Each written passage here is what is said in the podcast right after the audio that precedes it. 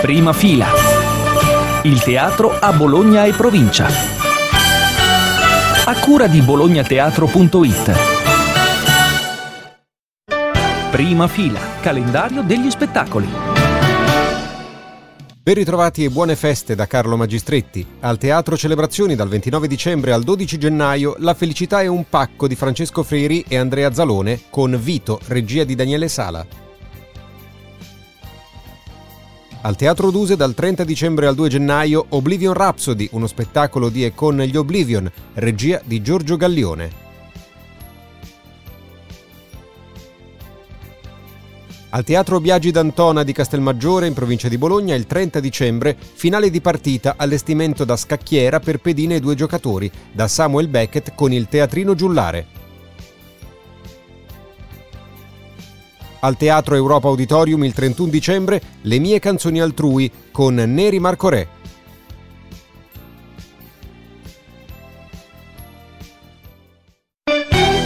Prima fila. Magazine.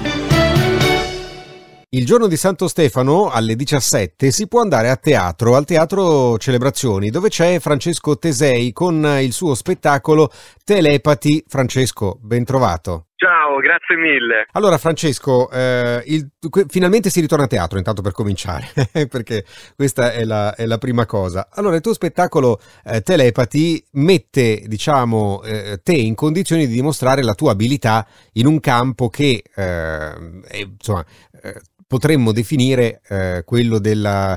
Eh, come lo possiamo definire tra l'altro? Ecco Francesco, non vorrei eh, sbagliare la definizione. Che tipo di magia è quella della, eh, de, della telepatia? Dentro a quale insieme lo possiamo mettere? Ah, lo metterei nel genere mentalismo, che è quello che faccio io, che sono un mentalista.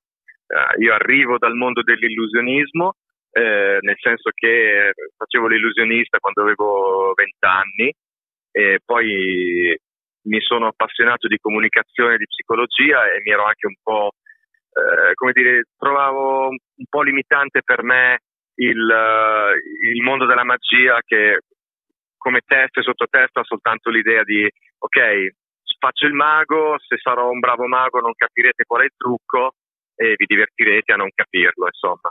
Invece volevo cercare qualcosa che in qualche modo mi permettesse anche di di, di parlare di, di, di, questioni che sono un pochino più universali, un pochino più quotidiane. E quindi nel, nei meccanismi della mente, nel modo in cui noi possiamo essere persuasi, eh, ho trovato un po' la quadra, nel senso che da, dall'illusionismo mi è rimasto il piacere di stupire e meravigliare il pubblico, però non lo faccio più con eh, il coniglio che esce dal cappello a cilindro, per capirci usando un cliché, ma lo faccio giocando con la comunicazione e con, eh, e con i, i, nostri pensieri, insomma. Per cui dico, per il mentalista, se lo dobbiamo descrivere, immagina di prendere un illusionista, ma anche uno psicologo e anche un esperto di comunicazione e mettere queste tre figure dentro ad un frullatore.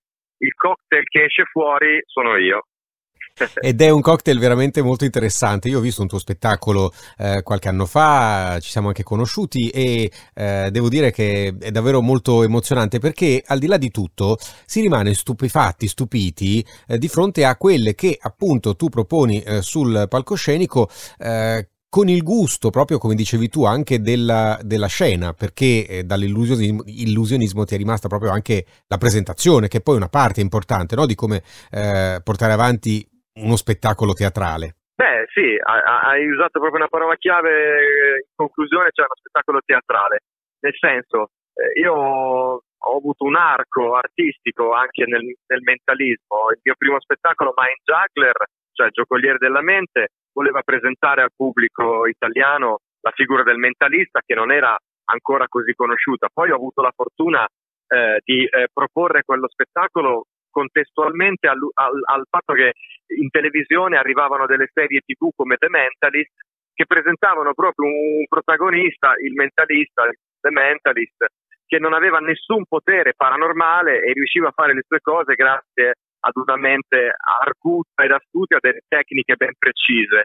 E, e, questo era esattamente quello che facevo anch'io, ma dal vivo, si può dire per davvero, tra virgolette, perché comunque di teatro si parla, e, e questo era stato un po' il mio inizio. Poi ovviamente eh, nel secondo spettacolo e poi nel terzo ho cercato di esplorare dei temi specifici per non ripetermi. Prima fila, magazine. E adesso andiamo al Teatro Duse dove dal 30 dicembre al 2 gennaio c'è uno spettacolo che eh, ritorna ed è molto eh, divertente, ve lo consiglio caldamente, si tratta di Oblivion Rhapsody con appunto gli Oblivion, cinque artisti straordinari, oggi abbiamo ospite Graziana Borciani, benvenuta Graziana. Ciao, ciao a tutti. Allora, Graziana, io vi conosco da molto tempo, da quando avete praticamente mosso i primi passi per una eh, casualità, eravamo vicini di lavoro in qualche modo, quando voi avevate una saletta prove, iniziavate a provare all'Antoniano a Bologna e io sapevo che c'erano questi cinque ragazzi che cantavano, provavano, facevano cose, eh, quartetto cetra, parodie, insomma sapevo eh, poco e poi dopo siete diventati molto famosi, avete fatto grande strada, grande successo, meritatissimo poi secondo me. Massima, tu ci conosci da quando eravamo vecchi, cioè nel senso, cioè noi eravamo vecchi quando bisognava essere giovani perché facevamo spettacoli diciamo per persone un po' più âgée, dedicato appunto come dicevi tu al quartetto Cetra, abbiamo fatto uno spettacolo di per Chantal e poi nel tempo siamo diventati giovani, adesso facciamo spettacoli per giovani, ecco. Voi con la musica avete fatto un sacco di esperimenti, di giochi, ecco, forse siete quasi dei giocolieri della musica, ti piace questa definizione? Assolutamente, ci piace molto, e giocolieri cialtroni, perché poi di fatto il vero musicista è, è, è il maestro Scuda. E noi per il resto ci arrabattiamo e, e, facciamo cose per quanto riguarda la parte musicale, ehm, soprattutto in Oblivion Rhapsody. E sicuramente in Oblivion Rhapsody abbiamo, mm, portiamo in scena praticamente dieci anni della nostra storia, ecco, dove si alternano veramente tutto quello che abbiamo fatto in questi dieci anni, tra sketch tipo c'è lo sketch sui mimi, ci sono dei mashup, eh, un gioco sulle vocali e le consonanti, insomma c'è ver- veramente di tutto, e il tutto in una veste molto unplugged, dove appunto il maestro Scuda, che è l'unico vero eh, musicista, suona eh, suona la chitarra e noi eh, ci arrabattiamo con qualche strumentino qua e là, tipo un ukulele, un flauto traverso, un mini sax, delle percussioni, cioè facciamo l'orchestrina, ecco. Oblivion Rhapsody che è al Duse dal 30 dicembre al 2 gennaio, eh, in questo periodo Graziana c'è, mezzo, c'è in mezzo il Capodanno, lo show del 31 sarà anche un po' una festa di Capodanno. Ma assolutamente, peraltro noi, cioè il nostro spettacolo è Oblivion Rhapsody, quindi non inizia, cioè se a oggi, pensandoci oggi, non era pensato per uno spettacolo di Capodanno, ma vedendolo oggi in effetti all'interno, ad un certo punto, c'è anche il momento trenino, che non spoilerò perché è giusto che veniate a vederlo, però c'è anche il momento trenino dell'ultimo dell'anno. Prima fila, magazine. Il Capodanno al Teatro Deon e con lo spettacolo Flower Power scritto e diretto da Piero Ferrarini. Sì, è un, è un, mio lavoro, è il terzo, diciamo così, è il terzo capitolo, anche se in realtà è slegato dal resto eh, non c'è diciamo, una continuità narrativa tra i tre testi di questa mia trilogia. È un teatro, io lo definisco commedie drammatiche, eh, può sembrare un ossimoro e lo è in un certo senso. Eh, perché dico commedie drammatiche? Commedie drammatiche perché è un teatro divertente, vuoi tra virgolette brillante, che però affronta, sia pure in modo umoristico, argomenti molto seri io non mi occupo di, di, di, di banalità o quisquiglie, cerco di affrontare problemi. Voglio dire, il primo spettacolo, niente come sembra, parlava per esempio delle truffe agli anziani, stringente attualità, voglio dire, un problema che, che, che, che, tutti noi conosciamo e che ci tocca in qualche modo direttamente o meno che sia da vicino. Il secondo obbligo di infedeltà parlava del problema delle molestie sessuali in ambito lavorativo, un tema che non è poi tra l'altro molto trattato dal teatro. Con Flower Power chiudo, diciamo così, questa, questa, questa, trilogia, in attesa poi di aprirne un'altra o in attesa di arricchirla. Chiaramente poi la, la, la mia progettualità anarchica e, assolutamente spontanea, difficilmente eh, può essere pianificata prima, con questo spettacolo ambientato negli anni 60. È una commedia che parla però di un tema che ancora oggi ha ripercussioni importanti sul, sul, sul, sulla nostra vita e sulla società, cioè sulla diffusione della droga. Come perché negli anni 60 a un certo punto da una cultura come era anche quella statunitense, diciamo così, eh, contadina, si è passati invece a una cultura dello sballo che poi ha provocato i danni che tutti conosciamo. Ecco, in questo ho inteso lavorare insomma, su, su, mm, sugli elementi conosciuti di una storia poco conosciuta, perché vi sia stata appunto questa diffusione della droga, ecco, forse non è cosa nota a tutti. Non è noto che per esempio alcune centrali di intelligence oggi acclarato perché sono stati desecretati eh, anche documenti importanti, in qualche modo erano interessate o cointeressate a tutto questo. E insomma anche questa cultura hippie che nasce alla fine degli anni 60 forse non era qualcosa di così spontaneo o forse era qualcosa di spontaneo che poi è stata strumentalizzata in un secondo momento da chi aveva interesse a farlo.